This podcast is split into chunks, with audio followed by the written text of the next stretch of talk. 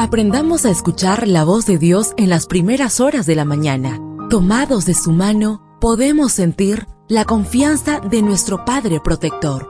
Bienvenidos a la devoción matutina para adultos. Palabras que reaniman, que calman, consuelan y llenan de esperanza. Bienvenidos.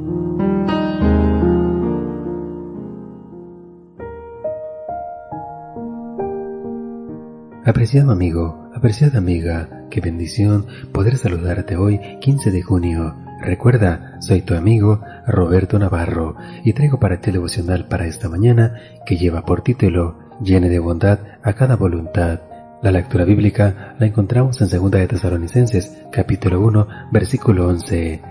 Que nuestro Dios llene de bondad a cada voluntad. Es el partido decisivo de la serie la Universidad Occidental de Oregón se enfrenta a la Universidad Central de Washington. Hay dos corredoras en base y Sara Tujoski viene a la caja de bateo. Aquí viene el lanzamiento, Sara hace swing y la bola vuela y vuela y cruza la verja.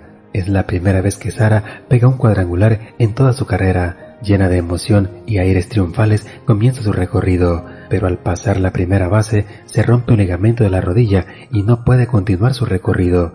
¡Qué situación insólita! ¿Cómo se podrá resolver? El árbitro es muy claro. Si Sara es sustituida por una corredora emergente, entonces el batazo no sería un cuadrangular, sino un sencillo.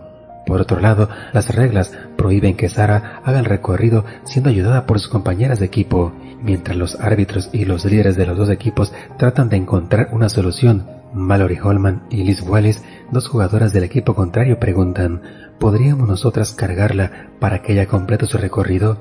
El árbitro dijo que eso no estaba prohibido, así que Mallory y Liz, en un acto de heroísmo deportivo, tomaron en sus brazos a su contrincante y le ayudaron a completar su cuadrangular. La experiencia de estas jóvenes pone de manifiesto lo dicho por Pablo, contra la bondad no hay ley. Gálatas 5, 22 y 23. La palabra griega traducida aquí como bondad es agatosin un vocablo que alude a una cualidad moral positiva que se caracteriza especialmente por el interés en el bienestar de los demás. ¿Acaso no fue eso lo que hicieron Mallory y Liz? Aun sabiendo que si ellas ayudaban a Sara, su equipo quedaba fuera de la competencia, prefirieron ser bondadosas a ser ganadoras. Ellas demostraron que ser bondadoso prima sobre nuestros intereses personales.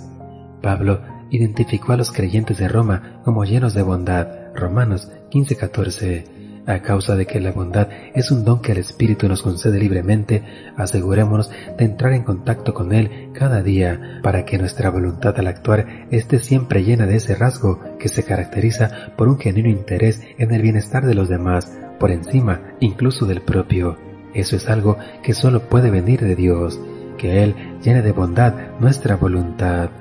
Deseo que el Señor derrame abundantes bendiciones en tu vida y recuerda, mañana tenemos una cita en este mismo lugar, en la matutina para adultos.